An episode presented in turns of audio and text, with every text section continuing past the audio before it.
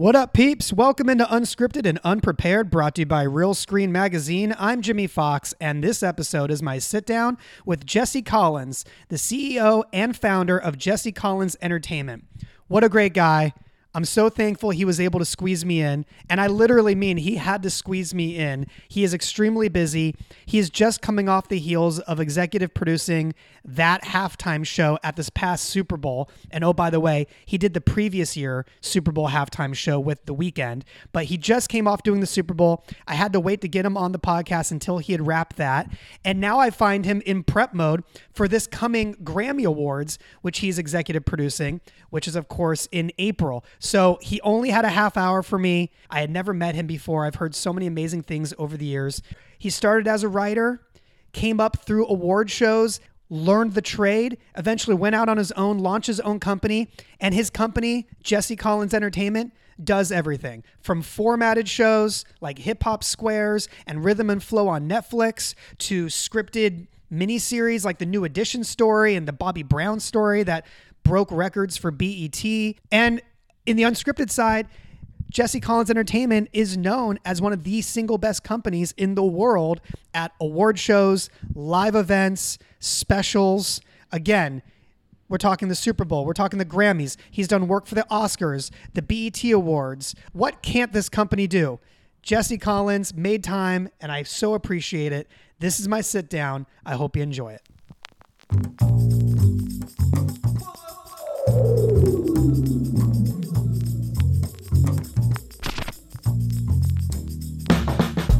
So I did my research. Am I right that this year marks the 10 year anniversary from when you launched the company? It might be. You've been so busy, you don't even know. It probably is. Yeah, that's probably about right. Yeah, 2012 sounds right.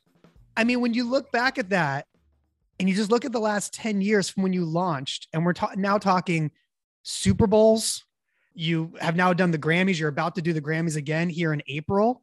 Have you even been able to take a breath and look at everything you built and all the different types of shows you've been able to produce since you went out on your own? No, I'm just like now. I'm now I'm thinking about it.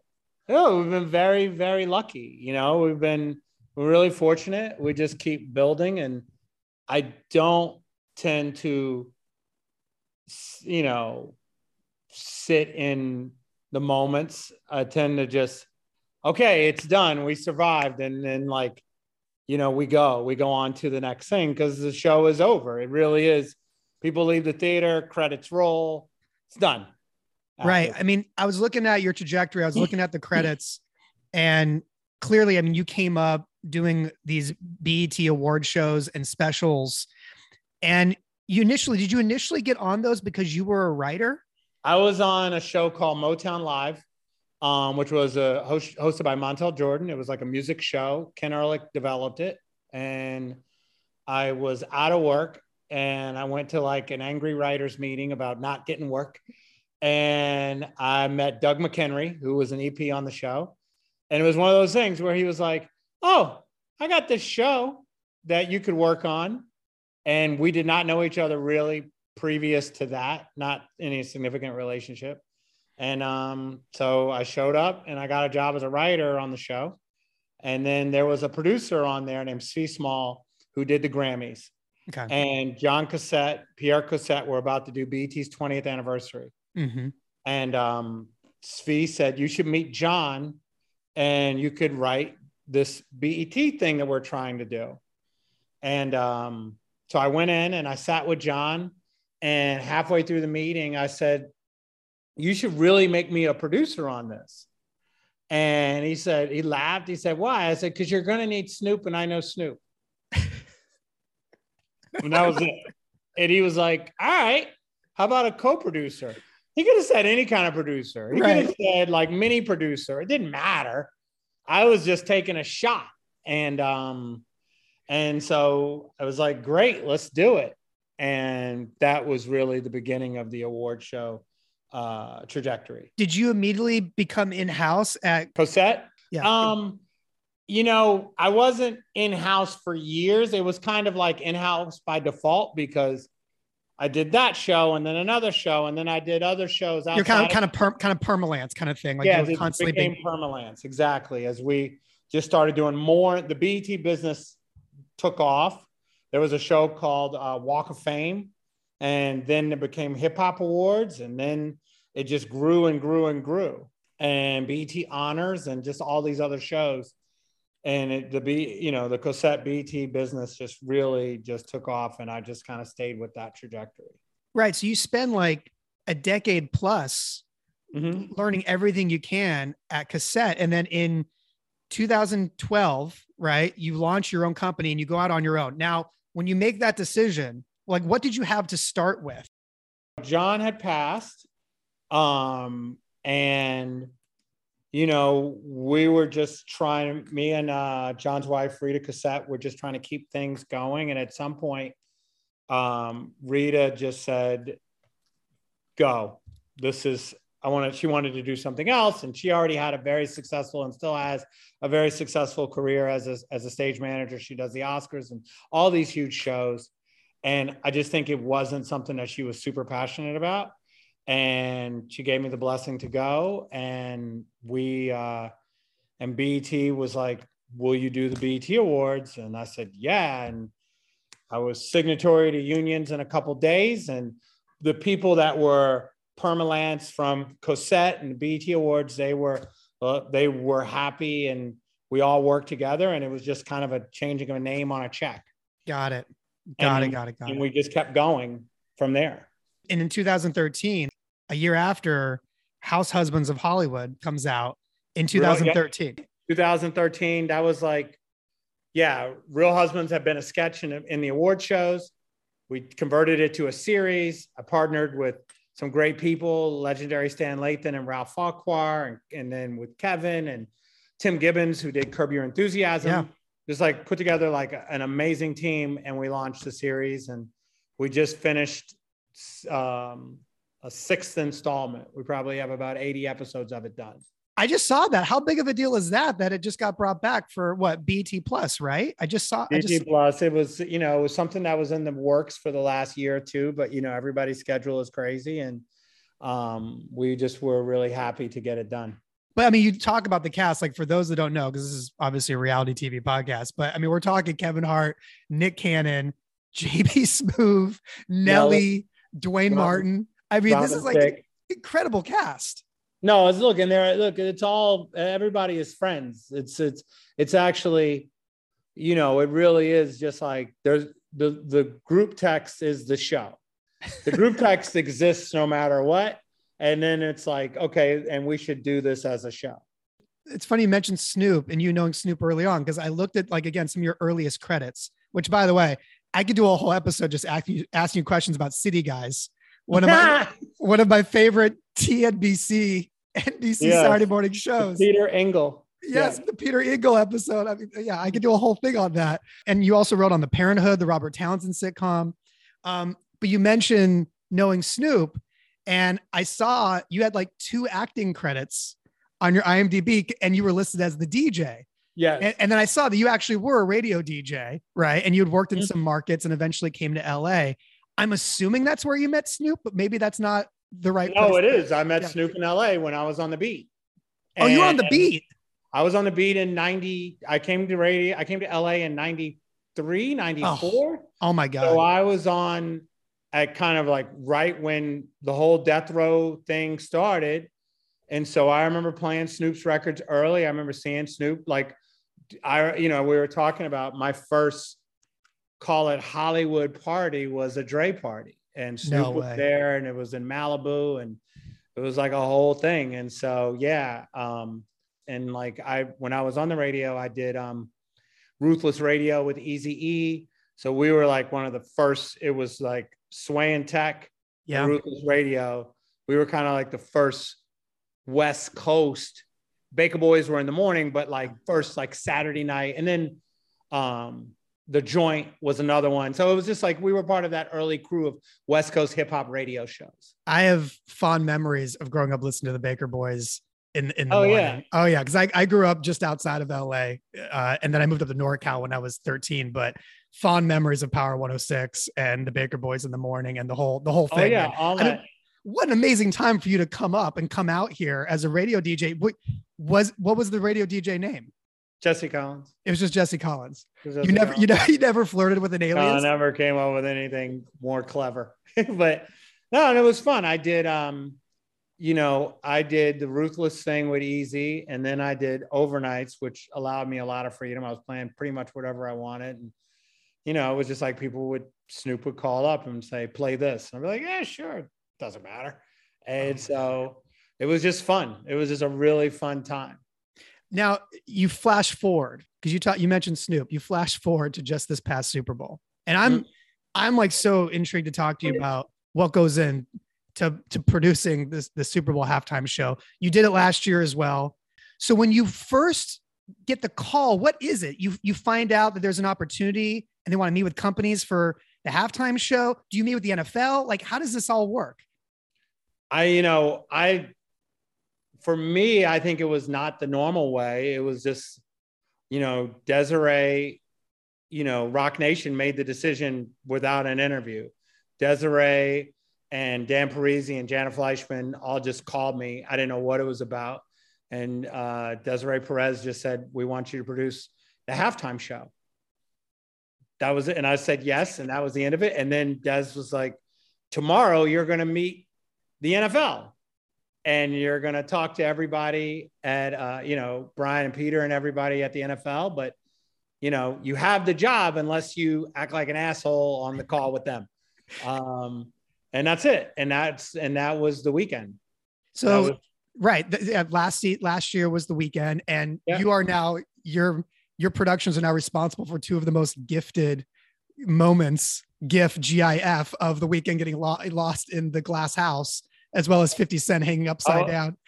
Yeah. Like- oh no, product- no, it's, it's gift, it's gif moments. So yeah, Yeah. I mean, listen, just like I know most people pitch and they go, but there was there was a room. I'm assuming there was there was a room, and Jay and Des and all of them said, "Ah, let's just give it to Jesse," and that was the end of it. So it So was this a came- very fortunate experience. So this comes through Roc Nation having this Yep. partnership with the NFL to now produce these shows. So when you get into planning, are are you now having to pitch concepts visually to like let's let's talk about this this past one with with Dre and Snoop and all them. Are you in there and does your team have to come up with a production designer to come up with the whole house motif? How- no, how- um, so what happened is Dre hired Es Devlin, who did the Weeknd the year before, but Es has also done countless other things. We've Yeah. worked with Es on award shows and Yeah. just live stuff, and it's like an incredible uh, resume. And so it started really with, you know, everything with Es before the design is what's the message? What's this about? And it was just conversations about that. And then she came back with that idea. Obviously, Dre, Dre signed off on it first, and then she comes to us and says, I want to build a street. And then we all figure out how to build a street uh, with Bruce Rodgers and our, our whole team. Um, and it's just, you know, it's just like a collaborative effort going forward. And how much rehearsal time does your director and and do your, does your camera team have to block it with that set in SoFi leading up to the halftime show on Super Bowl Sunday? Because you just look at With oh, with cameras? yeah, with cameras, like how much rehearsal time is there for the whole team to know the movements and the shots? Because it's like you know these halftime performances are like eight performances rolled into one, especially the one this past Super Bowl. So Monday, so we get in with cameras on the field the Monday before the Super Bowl. Okay. Um, maybe we got three runs, probably two, and then Tuesday, another two runs. Wednesday was our dress rehearsal, so that's two runs. Dark Thursday, and we got two runs on Friday, and that's it And then down Saturday. and we're dark Saturday and then show Sunday. And how many of those runs are actually with Eminem, Dre, Snoop, 50? All, how many? All of them. All of them, all of them. We and then we were at Barker with no cameras. Just you know, I want to say, you know, Hamish had iPhones and you pro surf camera, you know, consumer cameras, stuff like that. And we had the set and we were in Barker for probably two weeks. Got it. And you have an entirely different team, like entirely different camera team and director that does this. It's not the same folks that are doing the broadcast of the actual game, correct? There's a total, so basically the way the Super Bowl works is um halftime, the game ends, and then they pass over control to us. So then we are in total control of everything. And then at the end of the half, we give it back to the network. Got so it. it's basically, you know, the whole thing is about getting it on and off. So you have it, we had eight minutes to get the thing on. And then they call it the point of no return. Once we say we're set, then they ran this two minute promo. And then out of that promo, we're into the show. So once we say go, that's it. Yeah. Like hell or high water. When it comes back, you're in the show. So it's a it's a it's a lot of pressure. And is there a rep from the NFL sitting there like a network executive sitting there watching every run through? Oh, absolutely. There's lots of them. But you know, uh, uh, Seth Dudowsky, who is our point, is with us through the whole process. And but he's also, you know, Seth starts with us um, from really day one from back in September when we're just starting to ideate. And Seth is just like this amazing exec at the NFL that deals with everything from, you know, creative, logistics, such and such wants to go to the NFL experience. Can you get Blasey Blah's cousin in to get an autograph from whoever? Like it's just you know, somebody wants to meet Al Michaels after the show. Seth, you got to make it happen. You know, whatever, or Seth, we need an extra run. I know we're supposed to be off the field. You got to convince the league to let us do that. You know, whatever. It's it's kind of like his job is just, you know, it's it, you can't even define it. And just looking at everything you've done over the years, everything as a company, are you personally a pop culture junkie? Because you know, like the new edition miniseries that you did, and then you later did the the Bobby Brown story, right? You're doing you're doing the Martin cast reunion show. Are you just like a big pop culture guy yourself? Yeah, absolutely, absolutely. And then like because we just you know coming from live television and from radio, it's like you love to create moments, and pop culture always drives moments. So even in scripted, you know, you do a new edition thing, you know it's pop culture. You do Real Husbands, you know it's pop culture. It's not, and any look, Euphoria right now, not a part of it, but it's culture. Yeah. You know, it's like it's showing you all sides of it. Maybe the parts, some of the parts you want to see, some of the parts you don't. But it is, it is like, it is right in the zeitgeist of of uh, pop culture right now. Now, is this is the Martin cast reunion? Is that going to be on HBO Max? Who, no, no, it'll be on BT, BT, BT. Uh, it's on BET. Because I can't remember who the studio was behind the original. Who owns the HBO. rights? It is HBO. That's what it I thought. Okay. HBO. So now it's going to be on BT and BT Plus. Oh my god! And when is that supposed to drop? Don't know yet. We're still editing.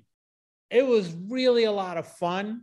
You know, the pictures are out. You see that they're on like a, a the set and um, they really peel back the layers and you understand why it was so funny the chemistry the inside connections between them yeah it's like and of course it's wall to wall like moments and clips and stuff but you yeah. when you watch it you're like oh that's why it was so great like they really were people that really loved and respected each other and still do to this day well and and the breaking of the wall moments were my favorite parts of Martin. Yeah, you know, well, like they, they right? talk about how they they would laugh and they'd have to turn, and you we kind of show how like Martin's like Tichina Arnold is doing something and Martin can't hold it, so he turns. Yeah, like there were moments where they would they would keep it they would they would keep it in sometimes you know when clear yeah. they'd break the wall they would like show him running through sets or whatever right. it is like they would keep that in where most sitcom rules would you know bar you from doing that just, it was all just it was all fun. Whatever would get the biggest laugh is what they were what they were trying to do. God, that era that era of Fox. I mean, you just talk about the influence it had on on later generations. And I remember I remember watching Living Color, Roc, and and Martin, right? And I feel Oh, like yeah. it I feel like it was like a Sunday night block, unless my memory Yeah, is, is It cloudy, was. right? Yeah. And and like in Living Color to me deserves to have its own six episode limited series oh my the history of god, show, I can't right? imagine the stories behind that. It's got to be amazing. right? I mean, just like with with Keenen and like Damon having been on SNL and then like leaving SNL, a family at the center of producing this show, but then bringing in people off the street, so to speak, like David Alan Grier and Tommy Davidson, Jim, Jim Carrey. Carrey. Jim Carrey, it's like, and then like J Lo's dancing. I mean, it's No, it's unbelievable. that's that's my that's my white whale. That's my white Yeah. whale limited series. Oh, Uh, absolutely. let's talk about hip hop squares for a second.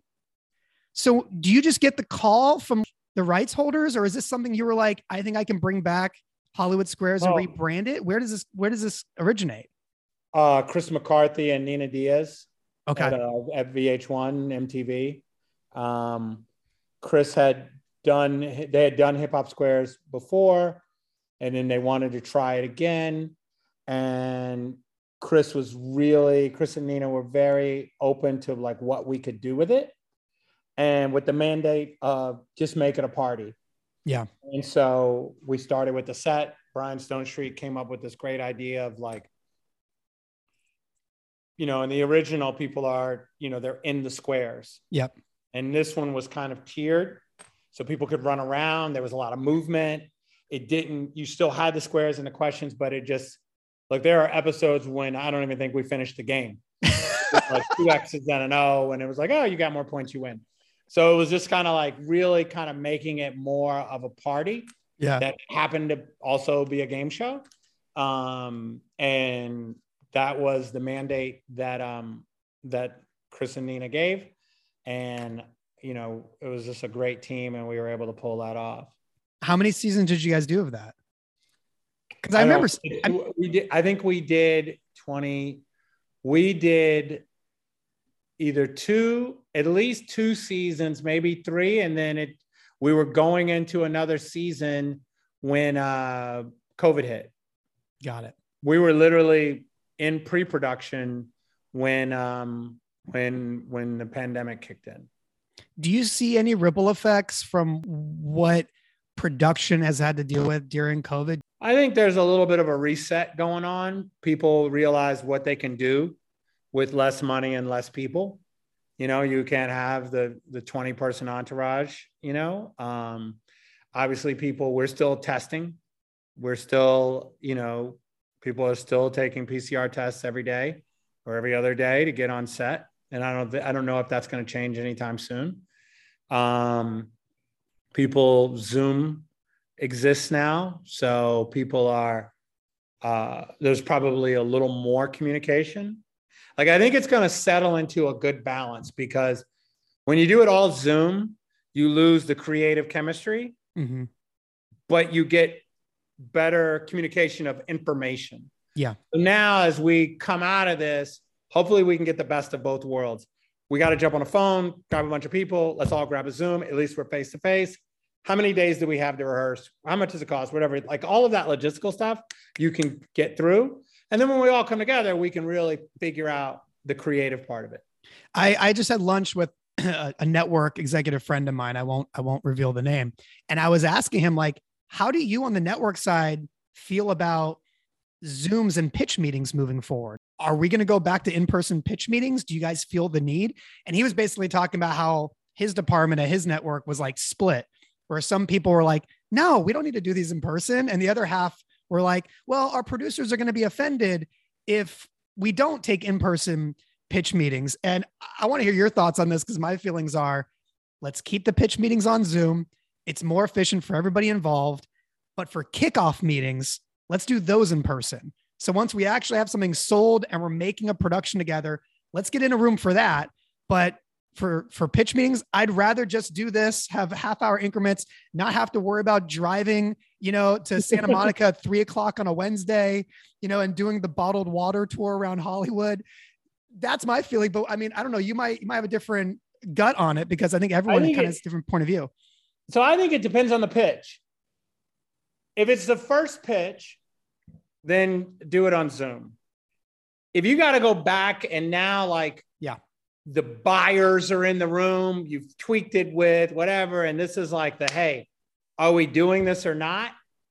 Probably better in person because then you can, as a seller, read the room, take input right then and there, and in sometimes because sometimes pitches are fluid. Just you know, an executive says, but can it be like this? And if you can pivot to that and not and and the key is to pivot to it without destroying the idea and show that you're not just placating them, but yeah. really like, yes, that's a good idea. How here's how we could make that work. And it'll make everybody feel like, oh, we're working together and, and we've made something better. Yeah. That's hard to accomplish on Zoom because a lot of times on Zoom, everybody is around around the last 10 minutes, everybody starts looking at their phone. They start da, da, da, da, da. They start they start checking out. And so it's um that's my opinion on it. First pitch, see if you even think you might want to do it. Great. You get an opportunity to go back and, and yeah. get in the green room or get in that green light space. Do it in person. I'm totally down with that plan too. I'm, I'm totally with you. I was also telling my friend, here's the deal. When I'm pitching, even on Zoom or in the real world, I know within the first five minutes if this is going well or not, right? Right, right. So, so having somebody from the producer standpoint, having to pitch and seeing network executives in person just completely spacing on you and being miserable, and you know they're miserable as you're pitching, is the worst, right? Oh no, it's absolutely the worst. It's but, like, but but at least on Zoom, those network executives who aren't enjoying the pitch can do a better job of hiding it because because they can like open up another screen and they can like be doing Wordle while I'm pitching and I don't even know, right? They could be checking emails and I don't even know. But in person, those those those network executives can't hide because they're sitting at the table and they cannot hide. No, no, and uh, no, no, they're stuck. And it is, I mean, but I guess I would just feel like I would also feel like, okay, we made it to in person. They're serious. Because at this yeah. point, no one's going to ask you to come in in person unless they're really serious about doing unless they're just that should be the bar. If we're bringing you in it's because this is like we're we got some questions. We heard the pitch but can you really do this for this? Can this really work? Blah blah blah. We, we need to look in your face and know that it can happen or not that should be the bar i think i think we just cracked it yeah. i think we i think we just cracked what's in person worthy and what's zoom worthy moving forward on the on the I would, meetings. I would that would be it's like a callback. Like a callback. Yeah. Uh, it's the first one's like a self tape. The next one's like a callback. Exactly. Um, all right. So you've done so much live TV. You've been in tension filled control rooms and in the trailers and everything. I, I want you to tell me your one best story that you tell everybody at a cocktail party that has to do with producing live television. Um, and I know I'm putting oh, you on the spot. Listen, I'll tell you one. This is only one because I have a Zoom with him in two minutes. Okay. When when uh when Puff fell in the hole on the BET Awards was like the most nerve wracking thing because we saw it coming. We saw oh. him heading towards it, and I was terrified because I also know that Lil Kim is going into that lift. So I thought he was going to fall on her, and the stage manager just held her back at the last second he fell in and bounced out, and then she went in the slot, and we brought her up. And it was like the luckiest moment. And also, that's when I realized that like Puff has incredible just star power and character and resolve because he just fell in front of the world.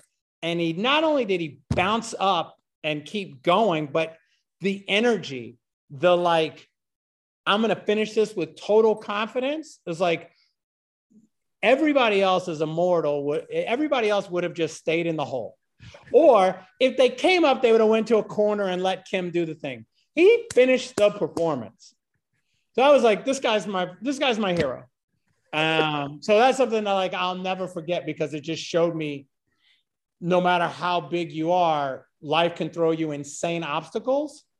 And then you can bounce back. And that moment, was like a thing of like every yeah people laughed whatever but there was also like a oh shit and they just loved him even more because of how he handled it that's so, the best That's the best.